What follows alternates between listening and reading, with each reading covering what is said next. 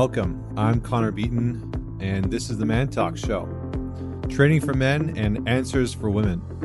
Joining me today is Mr. Sylvester McNutt, and uh, he's an incredible author, writer, uh, poet that I have been following on online on the Instagram for quite a long time and I really admire his work. He's dived, uh, dove into uh, a bunch of different topics, and uh, today we're going to go deep in on the topic of alignment, how to create that alignment, how to find a deeper sense of purpose through alignment, and we end up uh, navigating through that for quite a while, and then getting on to the topic of relationship dynamics at the end of the show. So, just a little bit about Sylvester. Uh, he's been an author for quite a while now.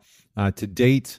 Uh, he has authored eight books, which is quite impressive. Uh, most notable and the best selling works uh, are the books Care Package and Lust for Life and Free Your Energy. Last year in 2019, he released his eighth book, Free Your Energy, and started the Free Your Energy podcast.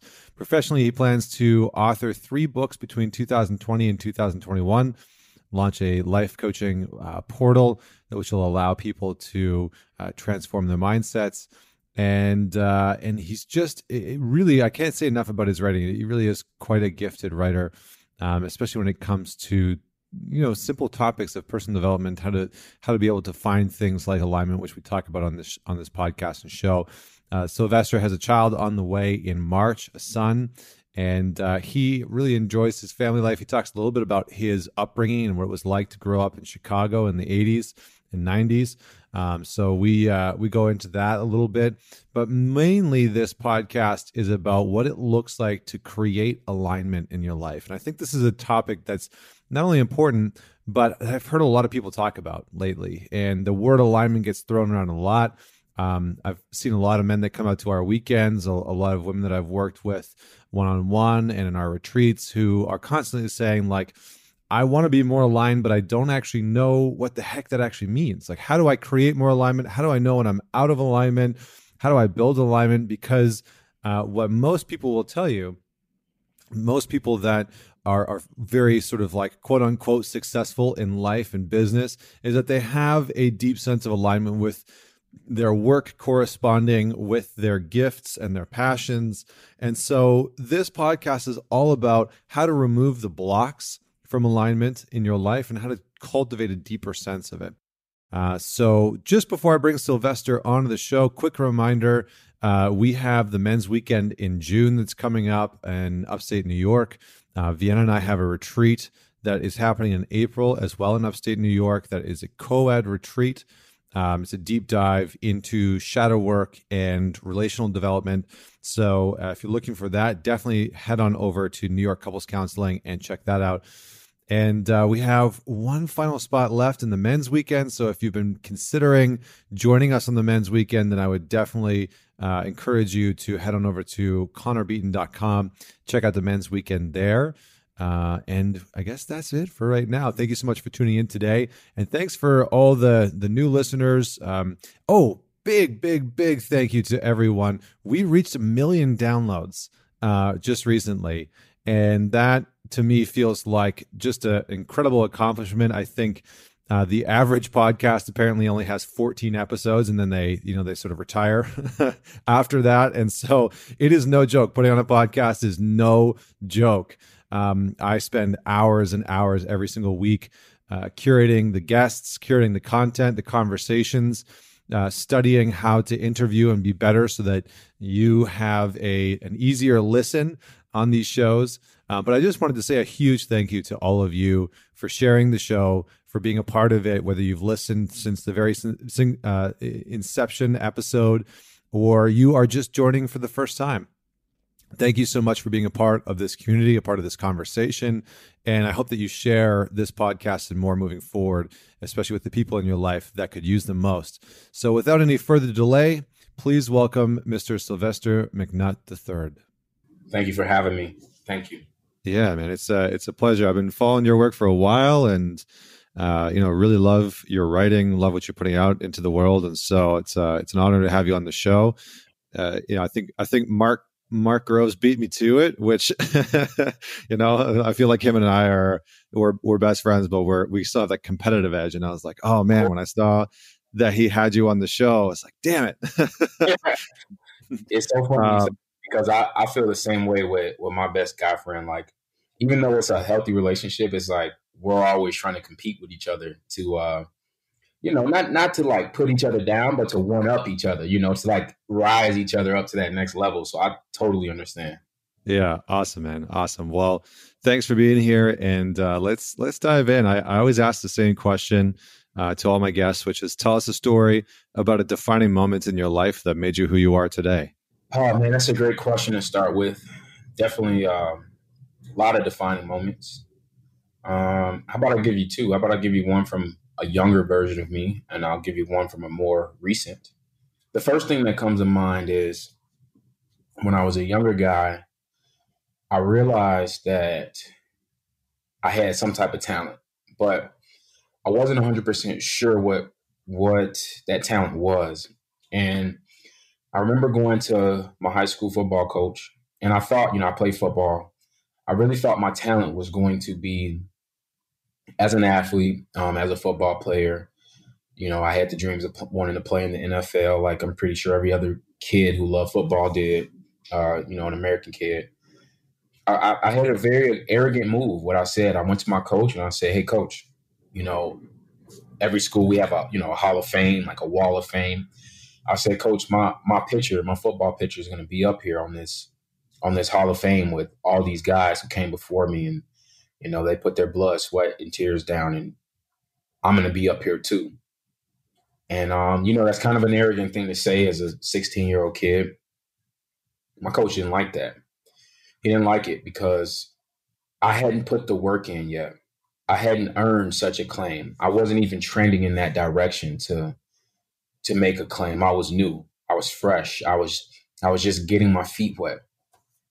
And it's a defining moment because one of the things that I try to try to teach my readers and my listeners and my podcast is to try to find the duality in everything and try to not make everything about every story you go through about you and your perspective alone. So obviously in that moment, my coach gave me a lot of negative feedback and he challenged me and he pushed back. Uh, who do you think you are to say something like that? Do you know what these guys have done? And you know, he went on and on and on. And of course, when that happened, you know, initially I was, you know, I was hurt. I felt like he didn't believe in me. I felt like he didn't want to encourage me. I felt like he wasn't a good leader. I was I was just so I remember being so hurt by that. But now that I'm older and I'm able to see the duality of the moment, I'm able to see both sides of it. What I'm able to see when I look at that 16 year old version of me is that kid, he had belief in himself and he knew, you know, he knew he could do something great. He knew he could he could impact people. He knew he could create some type of memory or create some type of moments with people. And that coach, he knew it too. But he knew that I needed to be challenged and that I needed to put in effort and that I needed to do the work and that no, nothing in life was going to be easy. And he challenged me then and there. And I remember him saying, "Who do you who do you think you are? What have you done?" And that was really a turning point in my life because that lesson really taught me it's not about what you say, it, it really is about the work that you're doing. It's really about pursuing the work and putting in the effort. And, you know, I have a tattoo on my left arm, it says shield. And, um, you know, each letter stands for, you know, it's an acronym. Each letter stands for something, but the E uh, stands for effort. And I feel like at that moment, that moment really taught me that no matter what I want to do in life, no matter what goal I have, no matter where I want to go, you know, I may get there, I may not. I really, I really don't even think that's the point we should be focusing on. But I think we should focus on the effort uh, and focus on doing the work, and we should focus on the journey, focus on the path of what it's going to take for you to get there. And um, it's okay. It's okay if you don't get there. You know, my my uh, my football picture will never be in any Hall of Fame because, you know, that's just not how my career turned out. But I can say that I did the work. I can't say that I really, really tried hard uh, as far as learning, learning the plays, learning, learning tendencies, learning how to execute certain routes, learning my teammates. And um, you know, I may I may never go down as a Hall of Fame at my high school as far as like the stats, but I know for a fact that I had an impact on people um, in my neighborhood and in my community. I still have friendships from that football team, still have an impact on my high school to this day, you know, and that was 20 years ago. And that's really because from that point forward, I realized, you know, I was making I was making my life about the result. I was so focused on the end result, which a lot of adults do. You know, you focus on the end result. Like, oh, I'm going to be in the Hall of Fame. Oh, I'm going to be an NFL player. Or I'm going to be a millionaire. I'm going to be, you know, all, you, you know, all the things people say. I'm going to be, you know, I'm going to win a bikini contest. I'm going to win a bodybuilding contest. You know, whatever. You know, nothing wrong with having those dreams. But that moment really taught me to focus on the work and to focus on the journey and to fall in love with the process. So now, with those same examples, um, just learning the duality of it, I would say it, uh, you know, instead of, hey, I'm ready to win a bodybuilding con- competition, is, man, I'm ready to dedicate myself five or six days a week to bodybuilding. You know, or if you want to, instead of saying, oh, I want to be a best selling author, or I want to have a best selling book, which a lot of people come and say to me, they're like, oh, I want to make a best selling book. Can you help me? I can't help you. I can't help you. But what you can do is say, I want to dedicate myself to writing. I want to dedicate myself to the to the process of writing a book. I want to dedicate myself to the to the path of becoming an author. You know, same thing if you know, oh, I want to have the number one podcast in America. That's the wrong target. That's the wrong goal. That's not that's not what you want to aim for, in my opinion. You want to aim for and focus on the work. You know what? I'm about to get 10 guests on my podcast this month, and I'm going to dive deep and I'm gonna I'm gonna let them speak. I'm gonna let them open up.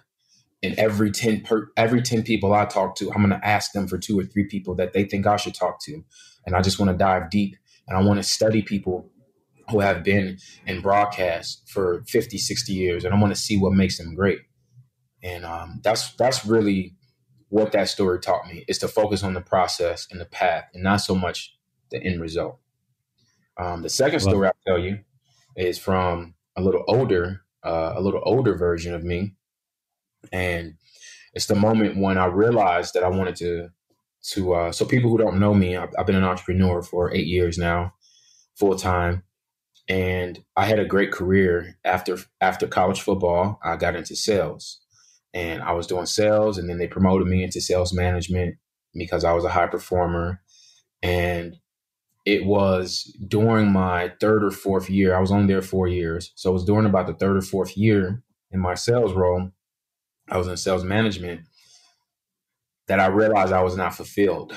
Um, uh, I was making good good money at the time. I was making um, about seventy to eighty thousand, and I just wanted to walk away from it. Man, it was um, it was draining. Like I was working so much, it was affecting my relationship it was affecting me. You know, I was I was gaining weight and that's really tough for an athlete, you know, high performance athlete to, you know, you look in the mirror and you're just you're gaining weight in places that you've never seen before. And, you know, really affected my mental health and I just wasn't fulfilled. And I knew there was there was this talent brewing inside of me to to write books and, you know, to be a speaker and I wanted to activate that, but I really didn't know how. Like I, I just didn't know how. I was waiting for I guess the right opportunity to to share that that that space that's inside of me. And um it kind of got triggered one day. I was killing it at work, man. Like I really can't stress you enough. Like top one percent performer in my company, getting awards, getting promoted quickly on a fast track uh, to eventually become a district manager, which was my goal.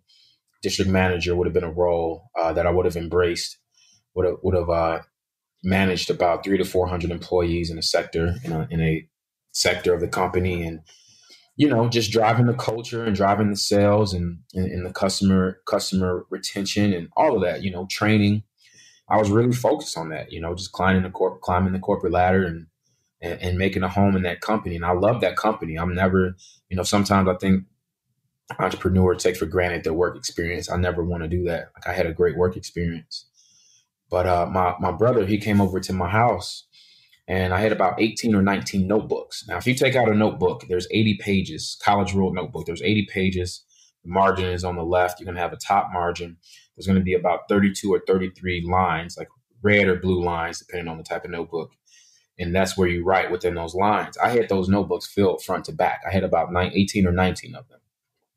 And, you know, my brother, he's at my house and he's like, what, what what's, what's in those notebooks? What, what are those? And, you know, I had being an athlete, I had a lot of shame at this point. I didn't want to share poetry and stories and quotes and writings and introspection and all the things that were in the notebook. I didn't want to share that, you know. Um, I just had a lot of shame at that point in my life. So, you know, me and my brother were just over there, we're having drinks at my house, and he's like, Okay, you, you need to show me what's what's in these notebooks. You need to show me. So reluctantly, I'm just like, all right, man, I'll show you. Fine. So I open the notebook and I show him. You know, I have all these novels written, stories. I have self help book ideas, and I just start reading him things. I mean, we sat in those notebooks. It was the first time I ever opened my notebooks to anybody, and we sat there for about two hours. My brother, he's not an emotional person. He's very stoic. He's very, very stoic. Uh, it's one of the most emotional moments I've ever seen. That moment when he got married and when his daughter was born.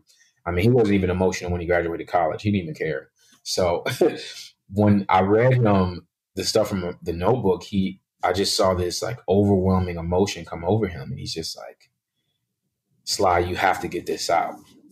You have to get this out. If you don't share this with the world, you will be doing us a disservice. You have to get this off of your chest. You have to share it." And he, he says, "I know you think the company you're at is you're going to be there for 20, 30 years, but I don't think so." I think as hard as you go for them, as much work as you you do for them, as much effort as you give to them, you need to do that for yourself. You need to do that for these books that you've written. You need to do that for these novels, and you need to start today. And it was like, oh, it was such an amazing feeling. Actually, I actually have like goosebumps thinking about it. For for someone to like just believe in me, you know, and and, and I didn't really believe in myself at that moment as a writer, but he believed in me and he encouraged me and he pushed me. He said, "You need to do this." He was so adamant uh, about me doing it. And those notebooks, I mean, they have been collected over years uh, because it was an everyday practice for me. Writing was an everyday practice, and once he did that, once he did that, the very next day, I went through the notebooks and I determined. I said, "Okay, you know what? Let me let me get my first book out." Um, and from that, it took me about sixty days, and I just put out a short story, um, a novella is what those are called. I put out a novella on um, Amazon time frame, this is about 2000 and I believe it's like 2011, 2002, something like that. I'm sorry, 2011, 2012. And I put out a novella. And for like, I didn't have any social media, I didn't have any marketing. There was no marketing plan, nothing like that. I literally just wrote the book. I wrote about 10,000 words. Um, I designed the cover and then I just put it on Amazon. So then people started buying it and I was just like, whoa, I didn't actually want anyone to buy it. I just wanted to like get it done, you know. And so I went back to him and I told him, I said, hey man, people are buying this this story I wrote. So I took him the story and he read it. And he says, okay, where's the rest of the book? And I said, oh, well, it's a novella. A novella is just like a short story. He said, no, no, no, no. That's not what I told you to do. Like, you need to write books. You don't need to write stories a story you can get me wrapped in, but I need a book. I need a book from your mind. And I was like, okay, okay, so all right. so like I kind of like go back to the drawing board, and it was like that at that moment that I said, okay, I need to be an author. I don't need to like write a book. I need to be an author. And um, I, am really grateful for those two two moments, man. The the football coach who who did a, who did a lot for me. He did a lot for me, and my brother who is still in my life and still continues uh, to do a lot to me, and uh, he really inspires me and pushes me. Love it, man. I mean, it's such a. I think the interesting thing that stands out to me just at the end of what you were saying there, and I think I may have said this on the show before, but you know, one of the defining moments in my life is when one of my mentors, you know, came to me, and I'll never forget what he said. He said, "Sometimes it just takes having somebody in your life that believes more in you than you do in yourself at that present moment." Mm. And I think from what I heard you saying is that there you you sort of have these like two moments where you have somebody one challenging you and then secondly the other one not only challenging you but saying you know i believe in you in your artistry and your skill set maybe a little bit more than than you do right now. I can see your possibility. I can see your potential and, and what you're what you're capable of creating. And so I'm I'm curious, like, you know, you talked about belief when we started off this podcast and i think one of the most integral things that that people struggle with is this idea of belief and this idea of uh, you know struggling with the i'm not good enough i think you wrote about it in one of your books the i'm not good enough mindset and so is that something that you battled with like did you ever have that i'm not good enough mindset or or did you like you know were you just surrounded by people who were constantly challenging you and pushing you forward uh, to, you know, to be able to achieve. Like, what what was what was little Sylvester's childhood like? You know, were you pushed, or what was that like for you?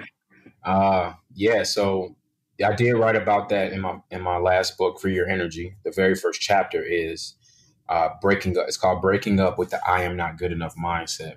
And the whole principle, the whole premise is that in order to free your energy, to be free, to be free from negative thinking, to be free from pain, to be free from childhood trauma, to be free from limited thinking, to be free from laziness, is you have to break up with feeling like I am not good enough. That's step number one. And then I built the whole book off of that idea. So personally, uh, I can definitely say that there have been moments in my life where I didn't feel like I wasn't good enough uh, for a situation, but that was always temporary for me because I've always been confident. I've always believed in myself, and I've always believed in that I can do this. Anything that I've set my mind to, I've always believed like, all right, this is possible. I can do it. I can do this. But I know that sometimes I'm not good enough on my own uh, with what I have.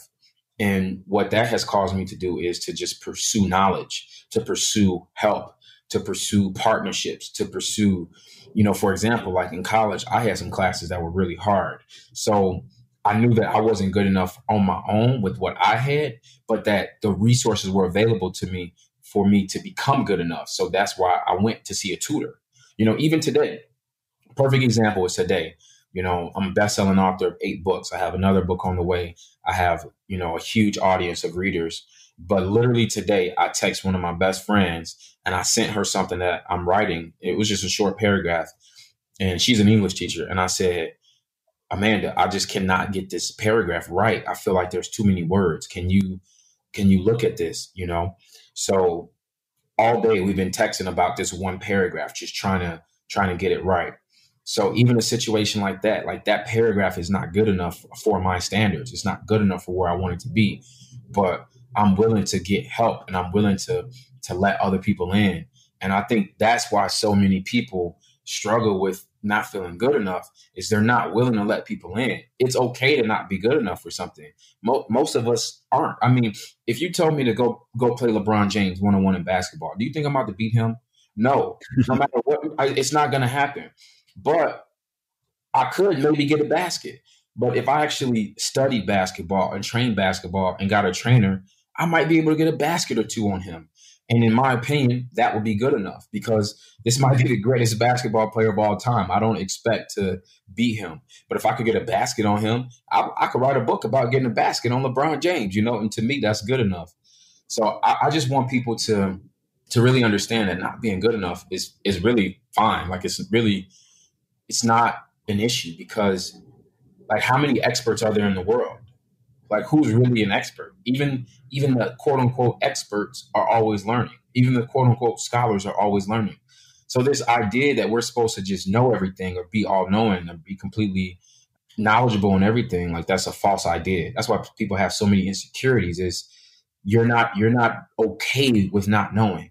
See i'm okay with not knowing i'm okay with being confused i'm okay with understanding that it's a process i'm okay with asking for help and I think that's how you you fix the feeling of not good enough. But you asked me how was I as a child? It depends, man.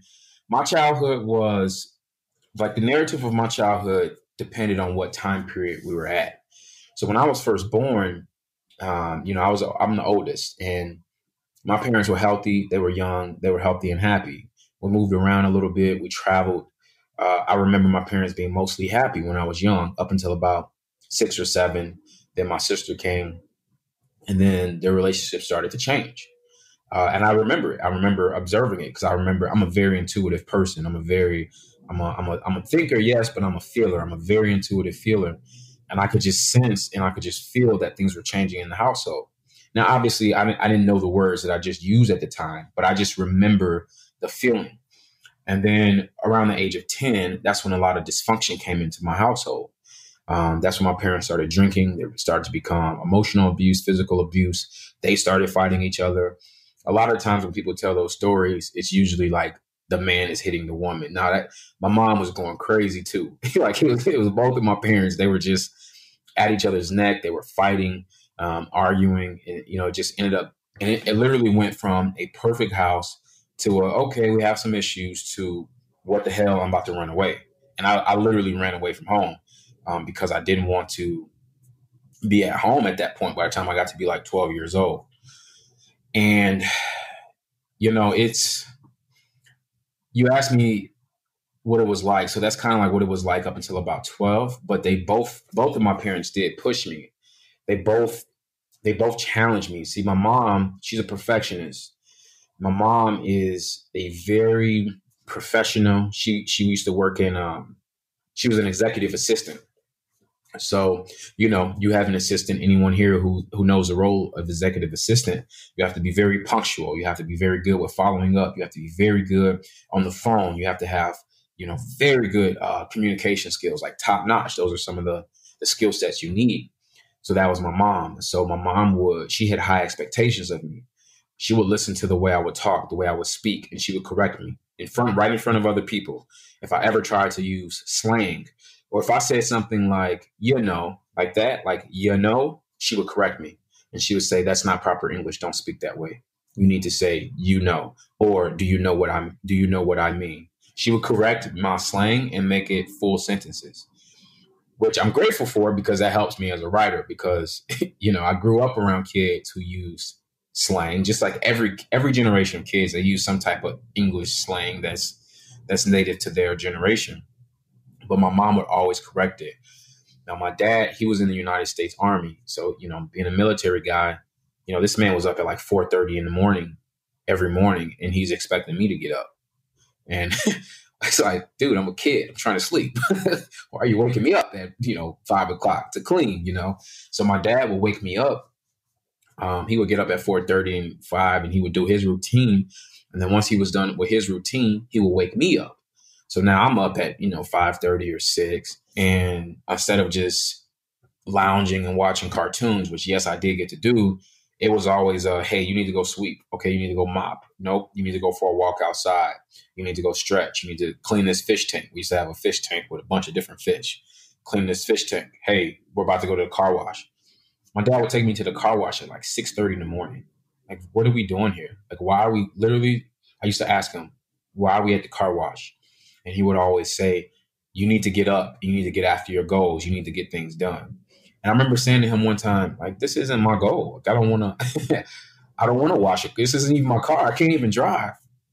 And he said, This is your car. You get to school in this car. You get your gro- you get groceries in this car. If something happens to you and we got to take you to the hospital, it's going to be in this car. So this is your car. And so my dad, my dad is it's so funny. My dad really was big on keep the house clean, make your bed as soon as you wake up, brush your teeth, self care as soon as like as soon as you wake up, self care, get some food in your system right away, healthy food. My dad was a chef too. And then my mom was really big on you need to make sure you're mindful of how you speak. You need to listen when other people talk. You need to be great at oration as well as as writing. And they they pushed me. They they wouldn't let me like my parents, they didn't let me settle. They didn't let me my mom, when I would come home from school, I would try to get through my homework real quick. She wouldn't let me. She would sit me down at the table and she would look at every single question, every single answer. She would look at how I wrote everything. And I mean, it was tough, man. It was really hard to be be around parents who expected, you know, excellence. But that's I, I think that's also why I've always had confidence in myself and in different situations because they push me to to know, you know, to my limits. Really, they push me past my limits. Honestly. Yeah, I mean, it, you know, I think one of the powerful things that I hear you you talking about a lot is this like concept of of alignment. You know, it sounds like you had a, had people in your life that were that were pushing you, that were challenging you, that were really calling you back to being in alignment with your potential, with your possibilities, with your capacities. And I'm wondering if you can just speak a little bit on alignment because I think one of the things that I hear a lot of men, a lot of women saying in their lives right now is that they feel like they're lacking a sense of direction and purpose. And one of the things that I always talk about is that it's going to be almost impossible to find a sense of purpose if you're out of alignment. And so, alignment is like one of the core foundational principles for me, at least, uh, when it comes to purpose. And so, how do you feel like people need to start building alignment in their life? Like, where do they start if they feel out of alignment? Well, I'm totally in alignment with you, with your core principles, because you you you just naturally brought up my very first chapter of my free your energy book but my very first chapter of the book that came before that my best-selling book to date is called care package a path to deep healing. The very first chapter is a alignment. Uh, that's one of my core principles as well. And i just got off the phone with one of my life coaching clients and what he was talking about was you know he's doing well in his career 32 years old and what he was talking about is he's starting to not feel fulfilled because he's doing a job that he's passionate about, but there's they're starting to uh, they're starting to take roles and they're starting to take jobs on that they don't he doesn't really align with. So just to go a little level deeper, so it makes complete sense, he works in photography and videography. And with that, you know, you're documenting different things. You're essentially a storyteller. You're, you know, you can you can do models, or you could do fitness people. You could do kids. You could do high school, you know, yearbook portraits, um, or you could get into to documentary style things where you know you're documenting things about, say, the food industry or legislation, or you know, maybe a, an oppressed people, or you're telling like a great story. Or what's happening for him is he's doing documentary work and he's filming uh, events, but he just did an event with a company, and they really were just kind of exploiting. It, it, to him, it, he said it felt like they were exploiting people's efforts, you know, in the company, and the whole award show was about what they bought and how much money they made. Uh, and it wasn't really about you know the impact they had on the community or the culture and he just came back to contrast that uh, last month he did a documentary in another country. Uh, he was in Peru actually, and he got to really get with the indigenous people, and he got to learn about the culture of Peru. And got to learn about how things were built there, and just really sit with those people and hear those stories. So you have that contrast where you're doing something fulfilling, like you're you're you're diving deep into telling people story who have no voice. You're being the voice for the voiceless, and then now a month later, you're sitting in a an assembly hall and people are talking about their Range Rovers and their Gucci bags and all this money they made and their condos and it's just like those are two opposite opposite experiences. And for them to happen in one month and for you to really love one and then the other you're just like, "Oh, this is stressing me out. I don't want to be here. I'm thinking about leaving a job." And what that told me and I had this conversation with him this morning is that he is out of alignment. And for it, I'll just stick to his specific structure. And then the listeners, I think, are smart enough to take the advice and tailor it to their own experience. I told him that the very first thing he needs to, ha- to do is to have an introspective conversation with himself. In that conversation, he needs to ask himself, not what you want to do, because he might not know. So don't focus on what you want because you might not know. But what you do need to focus on is what do you not want? You clearly left that award show feeling uncomfortable, feeling drained, feeling uninspired. What is it about that show that you don't want? So ask yourself in your own experience, what do you not want? It's like if you're trying to run a 5K and you're 270 pounds, it might take you an hour to run that because you have so much weight. But if you start running a 5K and you start training, you start eating good, and you get down to say 215, you most likely will be able to move quicker. You, you you'll finish the, the race quicker. And that's what I was telling him is that you need to ask yourself what you don't like, what you don't want to deal with, what does not align with you, so you can shed that weight, so you can get slimmer, so you can make your life more minimal and more more intentional. I don't ever think you should focus on at the start. I don't ever think you should focus on what you want because you might not know. And you don't want to aim for what you want, not knowing. You want to aim for, let me get rid of what I don't want. Because then that allows you to get clarity. That allows you to align uh, a lot easier because you know I, I don't want I don't want to have these conversations anymore. I can't hang out with people who are doing these behaviors anymore. This one thing that I'm doing that is causing me this stress, I need to stop doing this. And and once you once you make a list, I told him to make a list of five things. Uh, you know, conversations or people, uh, things from within. Once you kind of make that list of I need to stop doing this, it becomes so much easier and, and clearer to get in alignment. Now, to add to that, it's very possible that you can be totally aligned in a job and then be out of alignment in a relationship. You could be in alignment with your children and then totally out of alignment with your job.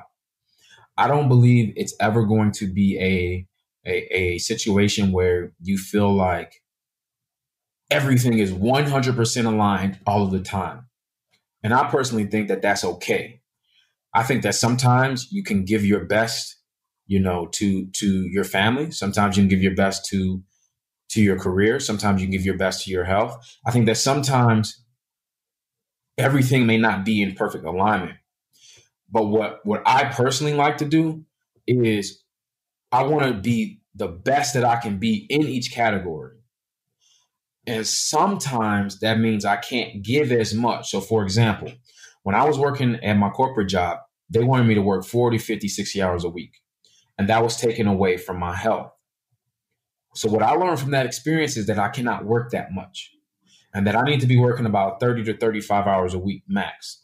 If I give myself 30 to 35 hours a week max, then I can get my five to six workouts per week. I can also get my seven to eight hours of sleep. There's plenty of time for me left for, for my relationship and my hobbies.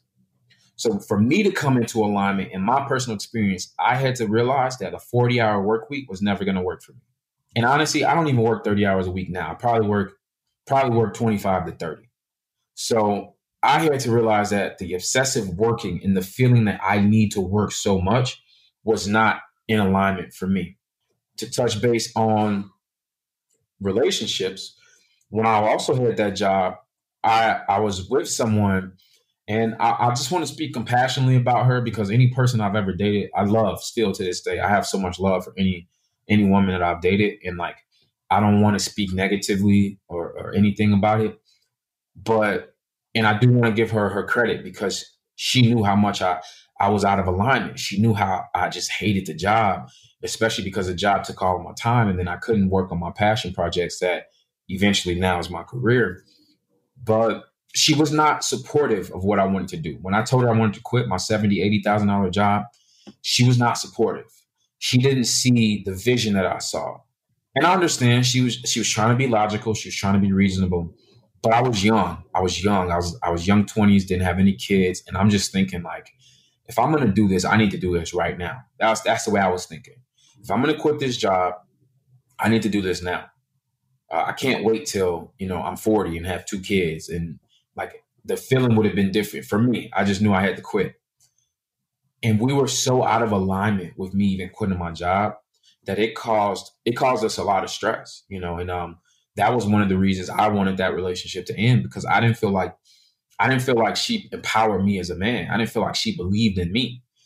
I felt like she saw where I was at and she thought that that was a comfortable place and she wanted me to stay comfortable and I wanted to get uncomfortable. I was I was at a point in my life where I had to take a big risk, and I needed someone. I needed someone to say, "All right, baby, go for it. You might fail, and you probably are going to fail, but you need to go for it. Like if this is your dream, you need to go for it. Like, come on. Like I needed someone to push me in that way. And, yeah, can we can we just like touch on that for a minute because I think that's such an important like I hear a lot of women today trying to sort of sort out like how do I challenge my man? How do I push him forward? How do I support him in the things that he really wants to be supported in? But also, how do I challenge him when I see him, you know, not playing at 100%, not playing, um, you know, the game that I know he's capable of? Eh, you know, and they're wanting to be able to support him. And I think for a lot of guys out there, it's a very fine line, right? And so what I hear you saying is that there there was this very specific moment where you wanted to be supported, you wanted to be challenged, eh, you know, by your partner. Can you maybe just speak to that dynamic a little bit in terms of from your personal experience what you feel a man needs in those moments in terms of support and challenge from his partner?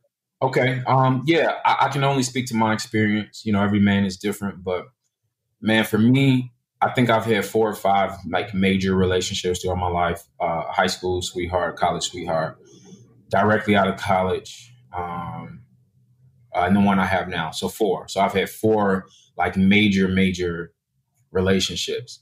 Like I need to be pushed. I need I need to be I need to be challenged as a, a former athlete. You know, I told you about how my mother and father were.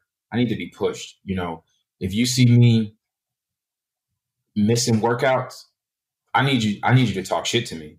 Like, come on, Sly. This, you're gonna let me work out more than you. You don't care anymore about how you look. I need that challenge. When I'm working on my book, you know, I want encouragement for it, but I need pressure. I need, hey, come on, write the greatest book you can write. Write this book better than that person. Like, and maybe it's the athlete in me that needs that, but I need. I've never, I've never liked a woman who, who presents no challenge. And I'm not saying like a challenge to me. I'm saying challenge me. You know, like challenge me to be my best. Yeah, it's know? almost like challenge, challenging from a place of belief. You know, like exactly. I think one of the, one of the things that we talk about in the ManTalks community a lot is this idea of like calling each other forward. You know, and have surrounding yourself with men and women who will call you forward into the person that you say you're capable of becoming, right? Or the person that you know you know you could be if you were to actualize more of that potential. And so uh, you know i think our partners are people that are often so close to us that they see the potential and they see the possibility and they see the purpose that's within us that sometimes we can't see you know? And so i, I love what you're saying because it's almost like find a way to push and challenge your partner but always do it from a place of belief because maybe can you just speak to like what you feel the line is where it, it tips over into this space of of criticism or complaints or it can be very negative i think it depends on the culture and that's one thing that mm. in the next book i'm writing so the next book i'm working on now is called loving yourself properly um, and this book is all about self-love and that's one of one of the things i talk about is about culture and building culture so the dynamic between a man and a woman is essentially a team thing. That's a culture, you know, or it could be a woman and a woman or man and you know whatever people are doing these days. I don't judge, but it's no matter what, it's a culture. So the question we have to ask ourselves is, what type of culture are we building? Are we allowing each other to make excuses? Are we allowing each other to not go for our dreams? Are we allowing each other to just go through the motions? What type of co- culture are we building? Because personally, that's not a culture I want to participate in. I want to participate in a culture that first is based in, in love. It's based in compassion. It's based in, like you say, belief. Like, look, I believe in you. These are the things that you do well, and how can I help you do them better? But also, these are the things you don't do well. And if there's a way I can help you do them better, I will help you because I have that compassion and love for you. Um, and personally, push me, push me to be my best. And when you see that I'm not my best, you know, give me an ear. Like, let me talk to you. Let me talk to you about honesty. I think that's one thing a lot of men need is let me talk to you honestly and openly. You know, you look online and women claim online, they claim, oh, we want men to be honest, open, and vulnerable.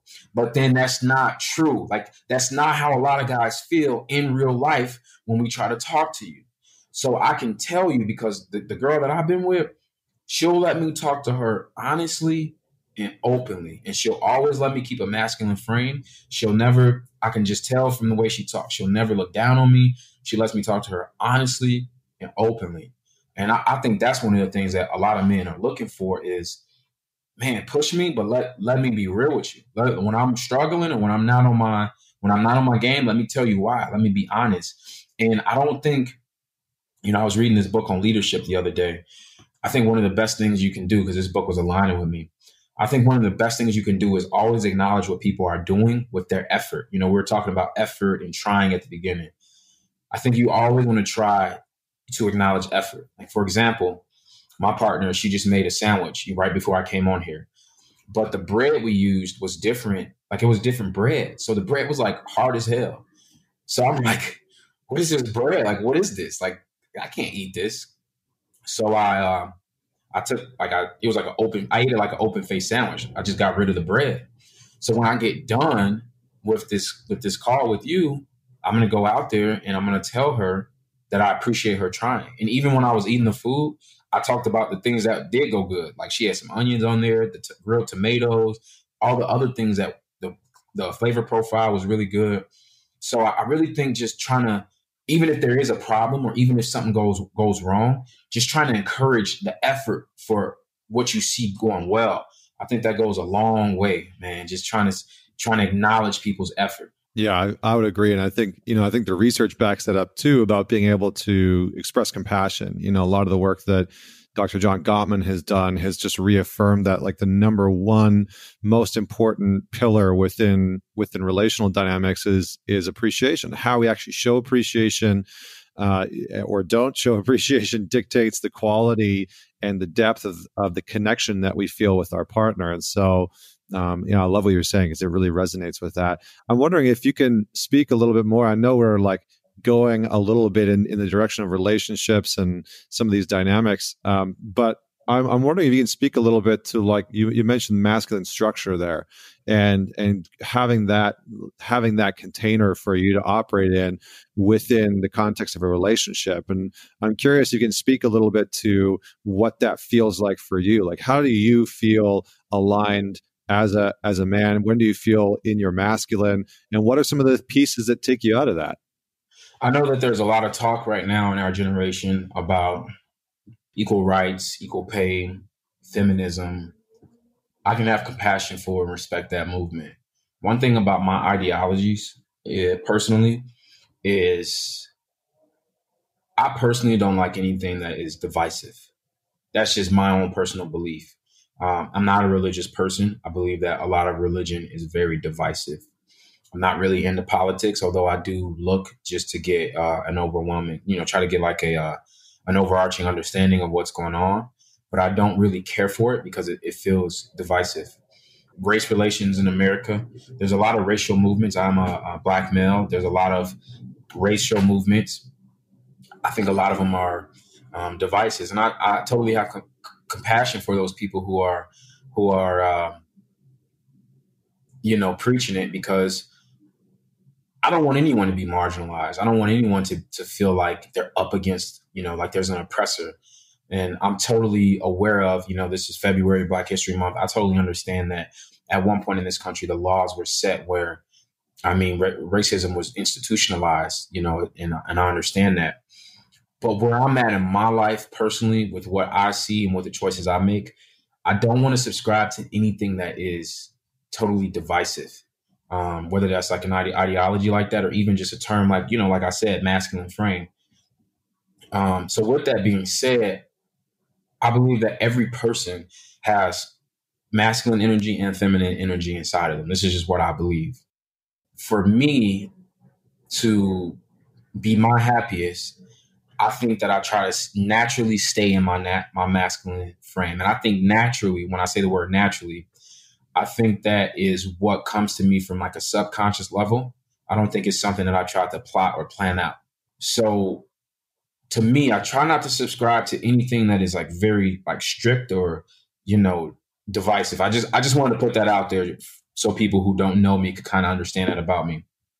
So I feel like my job in my situation is to lead my situation, to lead my household my son will be born in two weeks. I feel like it's my job to create a culture and to be the driving component of the culture in the household. With that being said, I don't feel like that means as a leader or as a driving force that that marginalizes my son's voice or my girl's voice. I believe that a good leader allows everyone and creates space for everyone to be heard, to express their ideas, to take leadership when they feel the need to, and to express themselves openly. So to me, being being in my masculine frame for my situation means being a leader, not caring about Democrat, Republic, black, white, feminism, maleism, n- not caring about any of that. Not caring about anything on the external because I can't control any of that The only thing I can control is the attitude, the energy, and the effort I'm going to take each and every day. And that's what I want to bring to my culture. I do tap into my feminine energy as well because my partner, she loves these rom coms, these like these romantic, cheesy comedy movies. So I used to be when I was younger, I was just like, oh no, nah, this is I'm not watching this. I'm a football player. This is corny. But now I'm like, okay, let's watch it, you know, and I'll get into the characters. We'll talk about it. I mean, we've cried over some of the movies before, like The Notebook. I ain't gonna lie, it got me, you know. So I think that being rigid in any one way or the other, I think is bad for anyone, really. To be, you know, rigid in anything, I think is is is a path to suffering. So I choose to free myself. I choose to free my energy, and I choose to kind of stay in that frame. That I'm going to try to choose my energy. I'm going to try to choose my effort that day. I'm going to try my best to choose my attitude, and then no matter what, I'm going to be open. I'm going to be open to what my partner is bringing to the table or what my kid is going to bring to the table because being a leader doesn't just mean oh you're in charge all the time and nobody else's voice matters i think that's the worst kind of leadership i think that's the worst leadership so that's that's kind of my ever evolving ideology. And if you bring me back on in six months, this may all change. Like I reserve the right to change this because once this kid comes, who knows?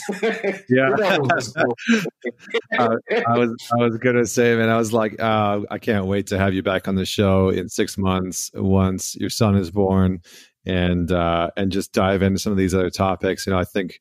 Uh, we were really getting into a, a good place. Unfortunately, just due to time, we're going to have to wrap up here in a minute. But you know, I, I, I, love I love what you're saying because what you're saying is is really uh, again it comes back to alignment for what what you know functions well for you, what allows you to function well within your relationship, within the world, you know, within your purpose. And I think that's such a core foundational piece. And you know, I think something that I always say to clients is that elim- elimination is found through sorry, alignment is found through elimination. And it's mm. just the idea of what you were so articulately unpacking before, which is is that like how we find alignment is by removing things that are standing in the way, you know, removing things that are weighing us down or holding us back, you know, the bad habits and the, you know, the unhealthy eating or the not going, you know, whatever it is. And it's in those moments where we remove those things that we find clarity on the principles and the values and the merits that make up who we are and the characteristics. And so, anyways, man, I, I mean, I really appreciate you coming on the show.